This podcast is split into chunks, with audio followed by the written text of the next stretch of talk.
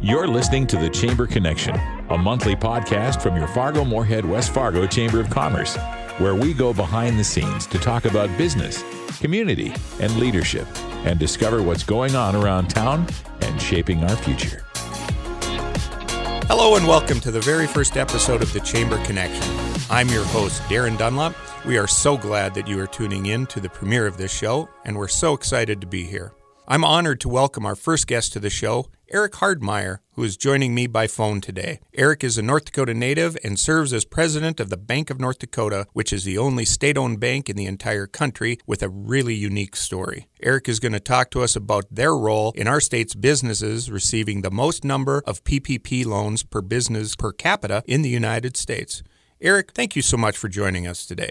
Oh, my pleasure. Thanks for having me. Your organization is actually quite remarkable. You're the only state owned bank in the entire country. And to this credit, your role in providing resources and funding during the COVID crisis has been key to our state's small businesses receiving the most PPP loans per capita. How in the world did this success happen? Well, yeah, thanks for the question. Um, and while it's it's flattering to have that kind of attention, um, you know, the the real success of you know PPP in North Dakota uh, number and the people uh, accessing it really belongs to the uh, community banks of North Dakota and the the credit unions. They're the ones who actually made the loans, worked with their customers, um, and so you know, in my view, they're the real heroes in um, making sure that North Dakota businesses had access to the PPP program, the payroll uh, protection program. But we did we did play a role, um, and you know it's an important role I think as you think about the Bank of North Dakota and, and the relationship that we have with you know the North Dakota financial institutions. Um, so what we have done and throughout the whole you know pandemic, throughout the whole crisis, is um, you know we've provided a forum. Um, a, a forum that we've had in place for you know years, um, which is a, a monthly call-in program for all of the North Dakota bankers, uh, credit unions, uh, and economic developers, and we have provided them you know uh, timely topics for discussion, um, and and just have done that as part of our service to uh, North Dakota banks and credit unions. Um, but what we found during the uh, pandemic and through the real early weeks of this crisis and um, you know the rollout of the PPP program is we could use that relationship that we have with these banks and put them you know in in tight communication with those decision makers rolling out the PPP program. So that of course included uh, you know folks like Alan Haut from SBA uh, of course, our congressional delegation. And, you know, we took that monthly forum and made it into a weekly forum. And we had, you know, 500 to 600 bankers, uh, economic developers, credit union folks calling in on a weekly basis saying, how does this work? You know, giving them direct communication with the officials who are rolling out the program. So I think that really was, you know, what made – you know, Bank of North Dakota Special in this case was was providing that you know vital communication link between the, the, the bankers who are going to roll out the program and you know SBA, uh, FEMA, the congressional delegation, all those that were providing assistance on the uh, the national level. So um, I think that in in of itself was probably the most important role that we had up to the point of rolling out our own programs um, was just to provide that vital communication link. And as we have talked to others around the country, that didn't occur in other states. That that link, that communication link, did not occur directly between SBA and the providers of the program. So uh, I think that was very helpful in getting the message out, getting the, the working knowledge out, and how these programs work. So th- that I think uh, was the big benefit of the Bank of North Dakota at that point. Uh, so I guess what I'm gathering it's it was a collaborative effort from from the Bank of North Dakota, the local lenders, on the le- uh, the legislative folks from the national, but also Governor Burgum's office. Of course, yeah, yeah, and, and I, I, will tell you that you know the, the PPP program is is you know an unbelievable program, um, unlike anything that I've ever seen in my 35 years at the Bank of North Dakota. Um, but what the, the federal government figured out is something that we have known for years at the Bank of North Dakota that if you're going to provide disaster relief, you know, financing programs, the best and easiest way to do that is through the you know the uh, banking channels. Um, they have the customer contact, they have the systems, um, and you know they have the technology to do this. So um, yeah, the federal government uh, figured out something that we have known for years in terms of uh, you know the most efficient uh, way to provide uh, disaster financing, and the community banks really did uh, really did come to uh, you know provide a spectacular service here for North Dakota businesses. One of the things that I found uh, very interesting in the Post article, um, uh, this is a quote from from the article. It said small businesses in North Dakota were uh, secured more PPP funds relative to the state's workforce than their competitors in any other state. More than $5,000 per private sector worker as of May 8th, according to the Washington Post analysis. That's uh, that is quite a feat, and uh, maybe that's one reason why the state of North Dakota has has seemed to uh, um, kind of handled the uh, the COVID epidemic a little bit better than maybe some other states. Yeah, I, I think the real key to that is, you know, the the uh, the banking community in this state is dominated really by, you know, the the community banking structure as opposed to maybe the large corporate banking structures you'd see in other states. And um, you know, I guess my view is that they're both important, but the community banks, you know, you know, have a, a stake in their community, uh, have a stake in their customers, and um, really, you know, put everything aside that they were working on to concentrate solely on getting the money out to their their customers because they saw at the end of the day um, what was important to their customers also benefited their community in a significant way. Because after all, that's what makes you know communities thrive is you know a thriving business community.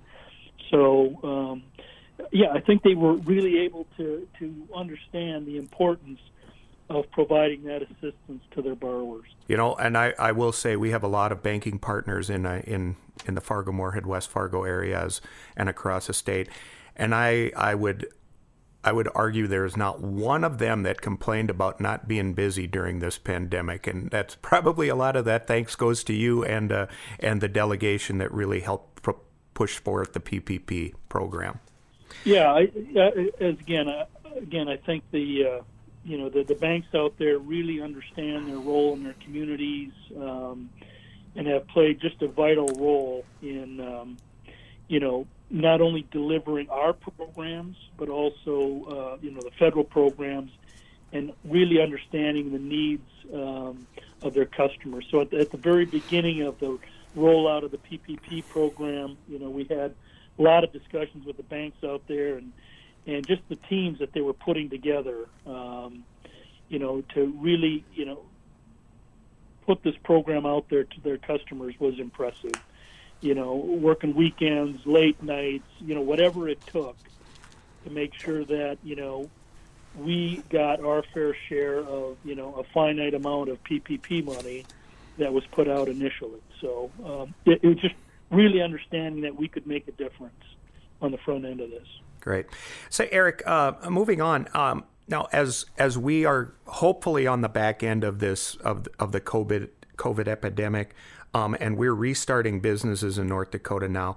What factors are the Bank of North Dakota focusing in on um, and and keeping everybody abreast as to what keep them up to date and prepared for the next for the next phase? Well, yeah, I, I think a lot of the same information that you see out of uh, you know commerce, um, the governor's office, his his daily uh, news or now weekly news conferences is you know looking at you know what are the numbers, how are they coming in, um, uh, are people, you know, behaving in a way that is, you know, responsible? Um, what is the impact to businesses? Um, and you know, how can we help at the Bank of North Dakota? Um, I think that is one of the unique features of the bank is that when we see issues and problems, um, you know, we go towards them, not away from them. Um, and so we're looking at, you know, the data um, and trying to figure out what role the Bank of North Dakota can play in really, you know, this this uh, you know recovery phase. Uh, you know, the PPP program um, was out there to uh, keep um, businesses with their employees intact. We saw our role going forward after that to provide um, with our two programs to provide needed working capital um, so that you know companies had uh, uh, money to sustain operations going forward. So um, you know directly what we're looking at are um, you know the the opening the the restart of North Dakota what that looks like who's uh, impacted uh, you know adversely um, and how can we roll up our sleeves and and, and help that particular uh, group uh, so there there are definitely things that we are seeing um, areas that were hurt more than others we unfortunately had you know at the same time as the pandemic we had uh, the downturn on the energy side. So, you know, we continue to look at um, the impact to the state's economy um, as oil prices actually slid into negative numbers uh, and what that meant for, you know, the energy side of things in North Dakota. So, you know, just a whole host of things uh, that we look at.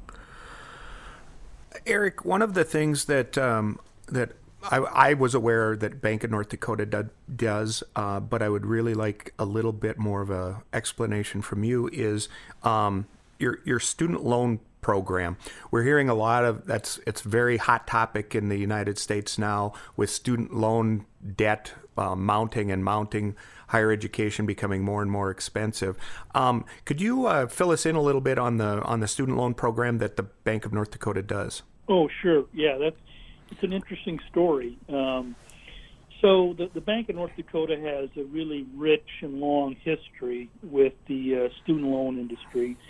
Fact, the Bank of North Dakota made the first federally insured student loan in the nation back in uh, 1967. Um, and so our history with, you know, providing uh, financing to, uh, you know, students going to higher ed uh, institutions is as long as anybody's in the nation. Um, not longer, of course. Um, so we, we began this in 1967 and really understood that if North Dakota is going to continue to, uh, you know, have a educated and diverse workforce, um, you know, uh, financing education is an important role. And so we saw that early back in you know the mid 1960s, um, and uh, have continued to you know work through the federal programs, um, which then um, discontinued actually in 2010 as part of the uh, Health Care Act that was uh, implemented under the Obama administration. That was all taken back by the uh, by the Department of Education, but the Bank of North Dakota continues um, with its own student loan program uh, called the DEAL program, the Dakota Educational Alternative Loan Program.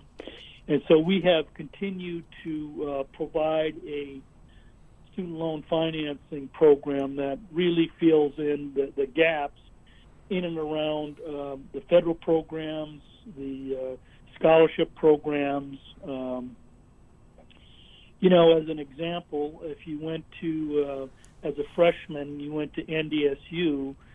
You know, the the the cost all in for one year is probably close to twenty to twenty two thousand. As a freshman, you can borrow uh, from the federal government's programs somewhere around five thousand five hundred dollars. So you have a pretty significant uh, gap there that you need to fill. Um, and whether you know your parents have saved for you using you know the Bank North Dakota's College Save program, or you're on a scholarship of some sort, academic or athletic, you know, there still is, you know, a pretty significant uh, gap to cover. And the Bank of North Dakota, since uh, 1999, has sought to fill that gap with, you know, our own student loan program. And today we do, you know, somewhere around a billion one, a billion two in student loans um, that we do aside and separate from the federal government program. So it, it all gets back to the belief that you know, an educated workforce is important to the economic development of the state of North Dakota. So it's it's one of those kind of uh, pillars that we build the uh, the Bank of North Dakota around. Eric, I guess a quick question I would have on that is is that are the loans available to North Dakota residents who go to school in North Dakota or can they go out of state or is it available for out of state students who go to college here? Just uh, just for some clarification. Well, the answer to that is yes. Um, it's available to uh, you know anybody who goes to school in North Dakota at any of our institutions, uh, public or private. Um, and it is also available to uh, North Dakotans who go to school outside of our borders. Um, so in, in both cases, it is available. We also uh, do market this somewhat on a regional basis and make it available, um, you know, to our surrounding uh, states as well, uh, Minnesota, South Dakota, and and Montana. So it's a bit more of a regional player, and we we knew that because we, we did that because we you know it's important with the border uh, towns that we're able to uh, you know finance um, you know those students uh, closely uh, proximity uh, in proximity to North Dakota. Um, you know, I'd like to backtrack just a little bit here.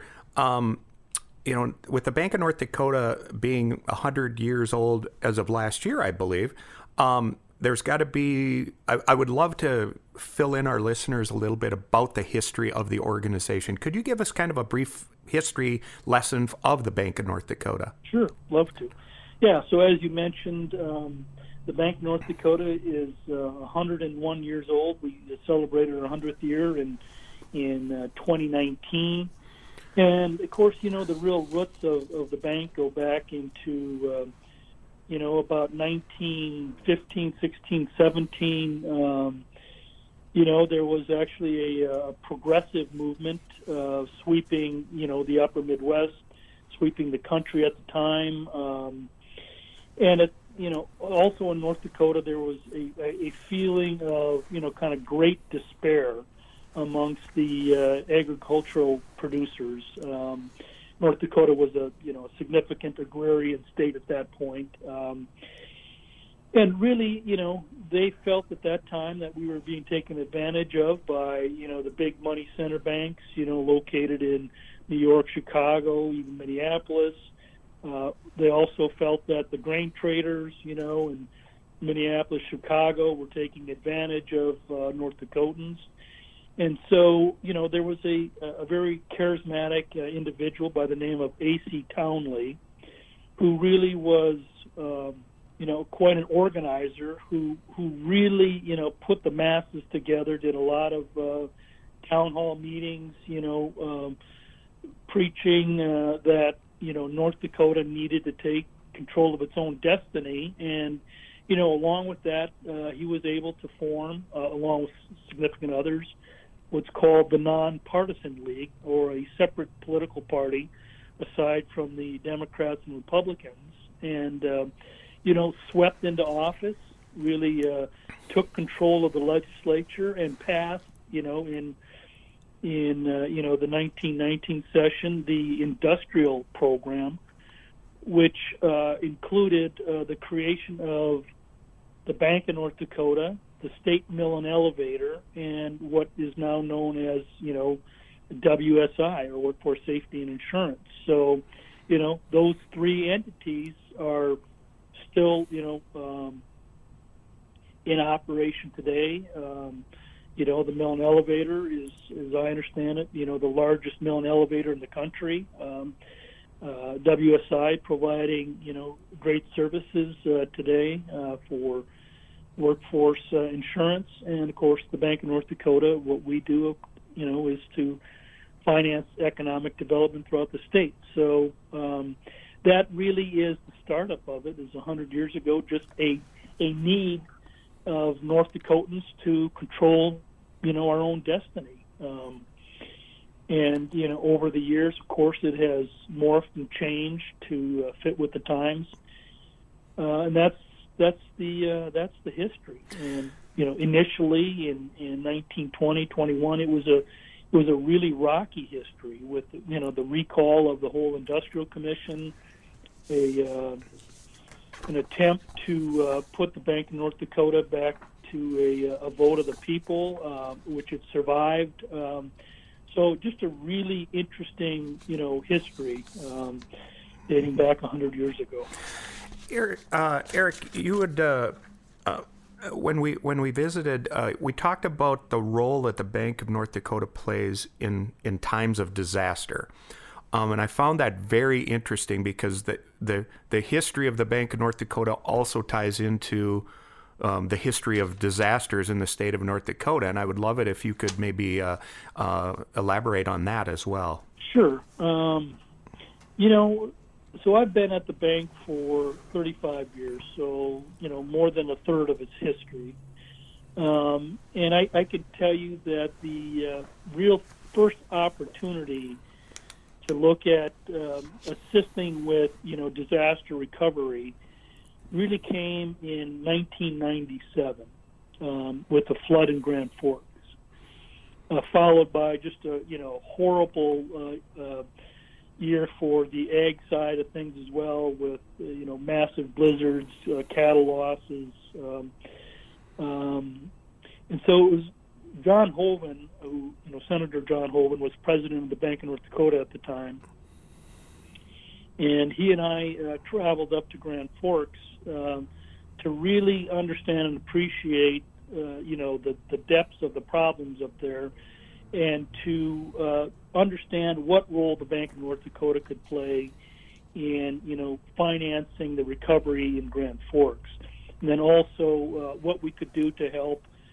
on the agricultural side of things um, as as we came through that really nasty year of, of uh, spring of '97, um, and so that really began uh, was the genesis of the Bank of North Dakota, uh, looking at its role in financing, you know, disaster recovery. And you know, throughout the years, throughout you know the early 2000s, um, you know, North Dakota was plagued off and on with uh, many different agricultural disasters. We've had tornadoes, we've had floods in Minot, in Bismarck, uh, you know, in Fargo, and so we have uh, looked at our role in um, supporting, you know, the ag community, the business community, and you know, quite frankly, uh, political subdivisions as they have, you know, had challenges with city infrastructure, um, and also financing state government as it relates to disaster um, with you know emergency services, providing lines of credit um, where needed. So uh, I, I think what what I have understood is you know the Bank of North Dakota, its ability to be you know nimble and flexible, and to have money readily available uh, with you know vast amounts of liquidity you know, can can play a role. Um, you know, a state can can respond quicker and faster by by having you know this kind of entity.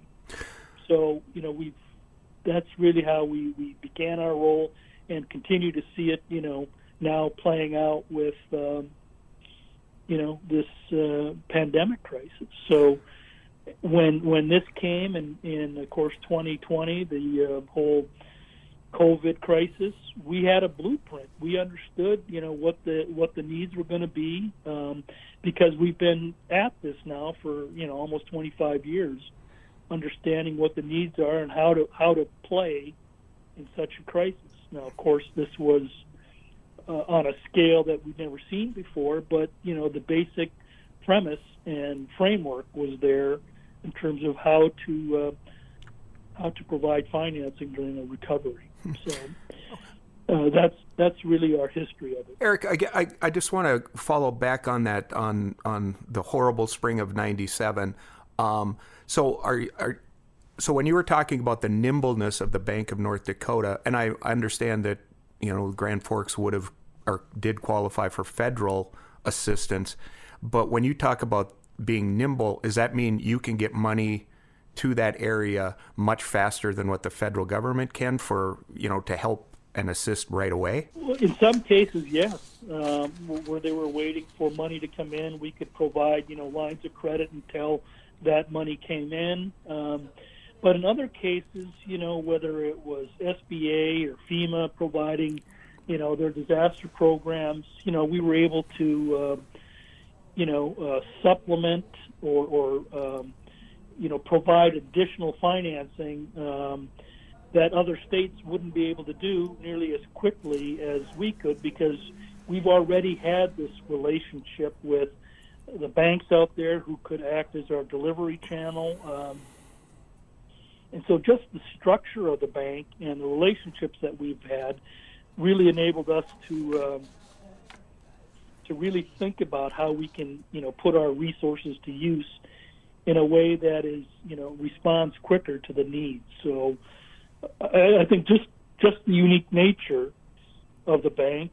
um, and its relationship with the financial uh, sector really allows this to happen much quicker. Eric, one of the things that I found really interesting when I was uh, reading about the Bank of North Dakota was that, um, yes, the disaster, you've really taken the disaster relief to a new level um, since 1997.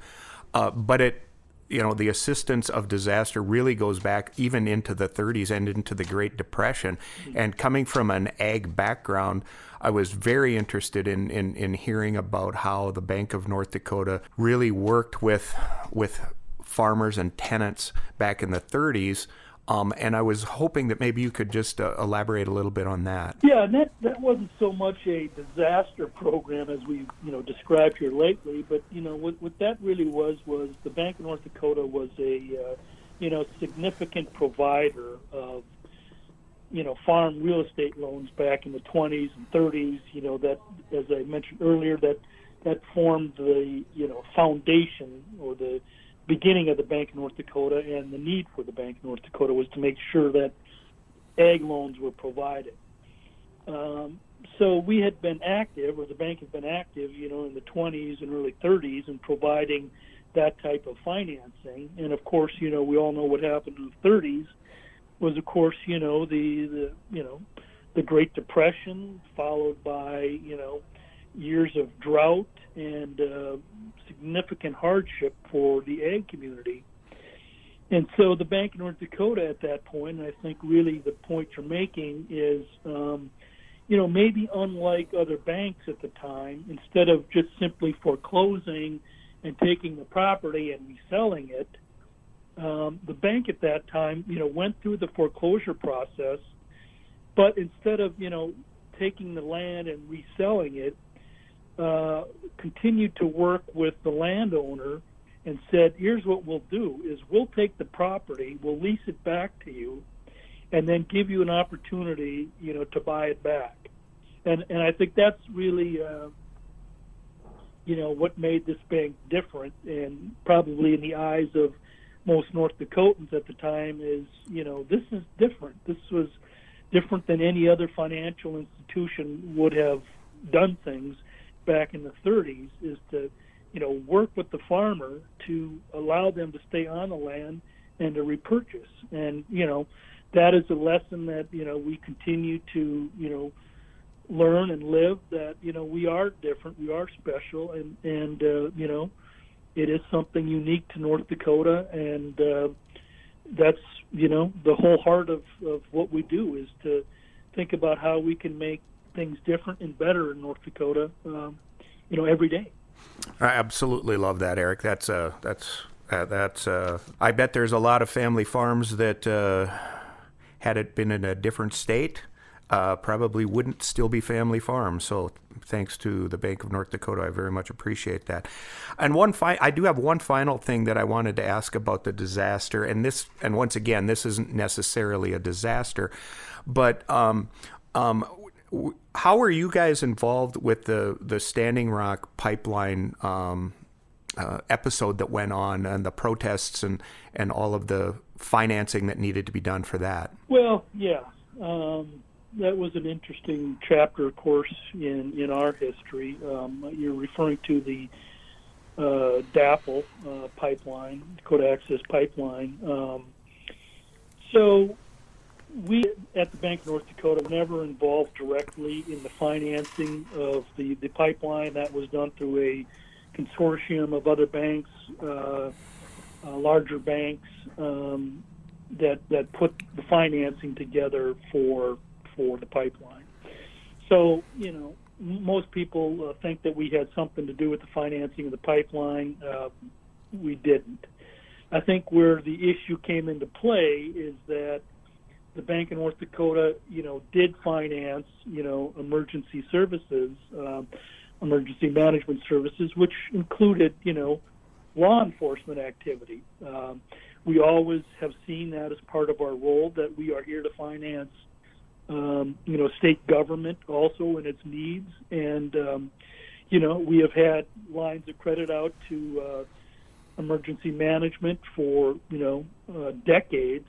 Um, and when they needed money uh, to provide assistance for you know law enforcement activity, supplies, that type of thing, um, that of course is what we felt as part of our mission is to finance you know government and its needs. So um, it wasn't a question of of uh, you know should we do this or not.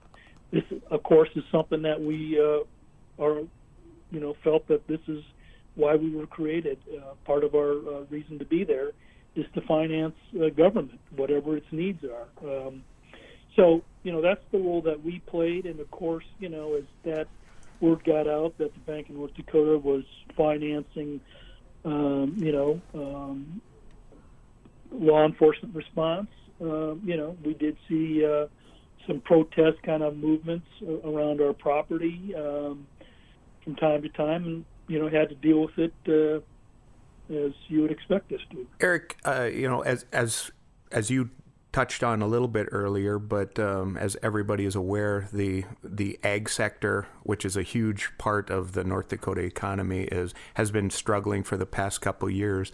Um, what is your position, and what is the position on uh, the Bank of North Dakota for uh, for all of our for for all of our ag leaders and, and, and those farmers that are out there? Yeah, so, you know, immediately I can tell you that we certainly understand, um, you know, the issues that have been uh, presented to, you know, the, the, the ag community, whether it was a disastrous, uh, you know, fall uh, harvest weather. Um, even the spring, of course, we've seen a lot of acres that are not being able to be planted uh, because of the wet conditions. And, you know, as I said, student loans is one of the pillars that we were built on, so is agriculture. And um, uh, we have, over the years, you know, put together uh, farm disaster programs. In fact, we put one together last December uh, after we understood what the issues were, um,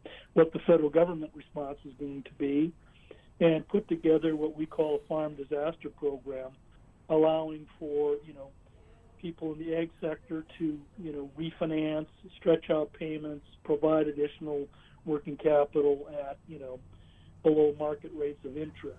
Um, and we, we have done that off and on for uh, at least you know two decades now, and, and came back out with a program in you know late uh, December, January of this year to assist with the ag community. So we, we certainly have always understood that that is, you know, a part, a big part of the Bank of North Dakota, and you know will always be there for you know our ag producers as they, you know, struggle with weather, commodity prices, um, you know, unfair trade issues. Um, you know, BND will will continue to be there to support agriculture.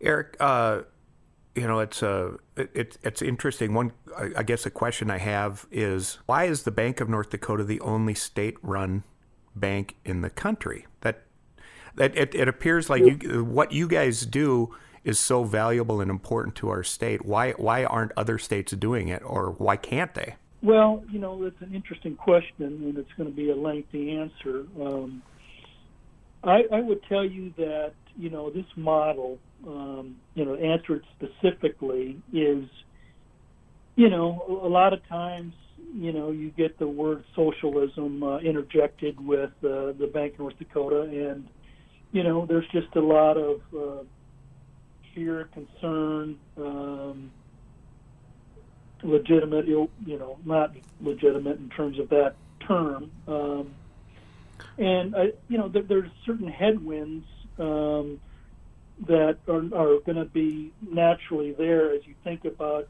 having a state-owned bank.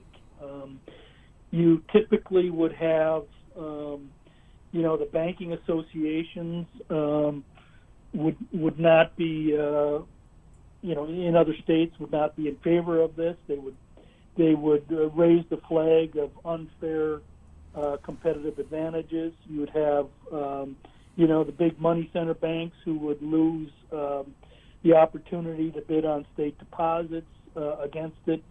You'd have regulators that are thinking that well now we have a whole other hybrid that we're not used to dealing with. Uh, and so there's just a lot of uh, headwinds that you know play against this type of model being um, created to begin with. Um, and so I think that's you know one of the bigger issues is is trying to get over that particular problem. Um, but I, I will say though that since 2008, this has become a model that um, more and more is being looked at around uh, north around the country.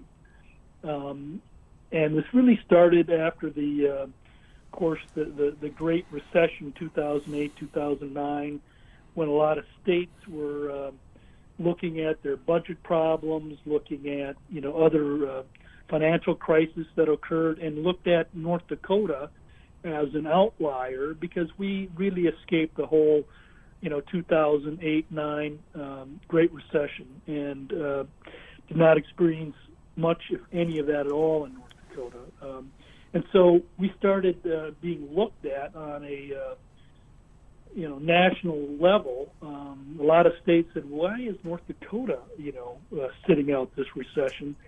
And you know concluded, right or wrong, that uh, well, it's because they have their own state-owned bank. Um, and of course, we were right in the middle of, uh, right in the beginning of, you know, this big energy boom, which really was, I think, the, the thing that set us apart from the rest of the country at that time.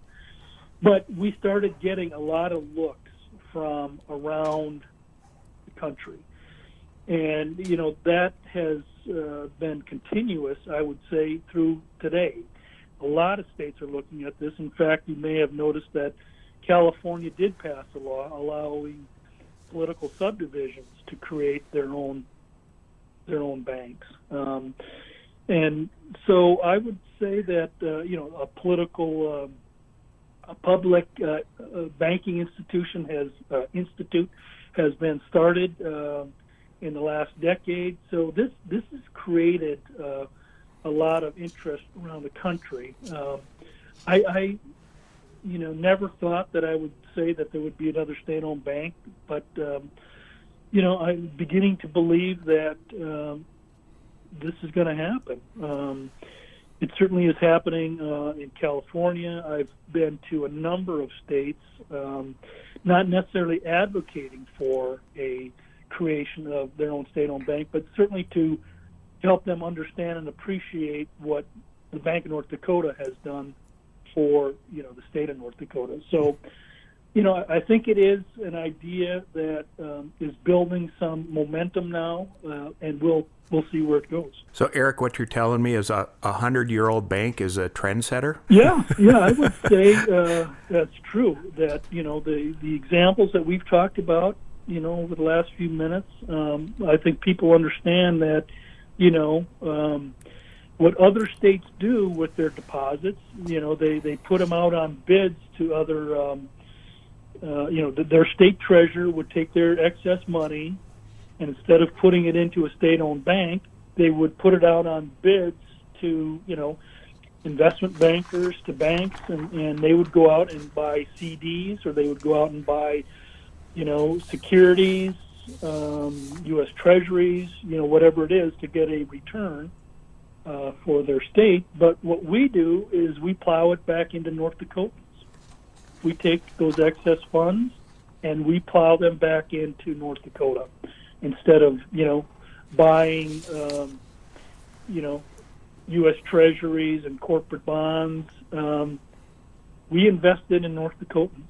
We invested in students. We invested in business owners. We invested in ag producers, and uh, you know, I would tell you that you know the Bank of North Dakota, you know, from any kind of financial metric, um, stands you know with the best of them in terms of our return on equity, return on assets.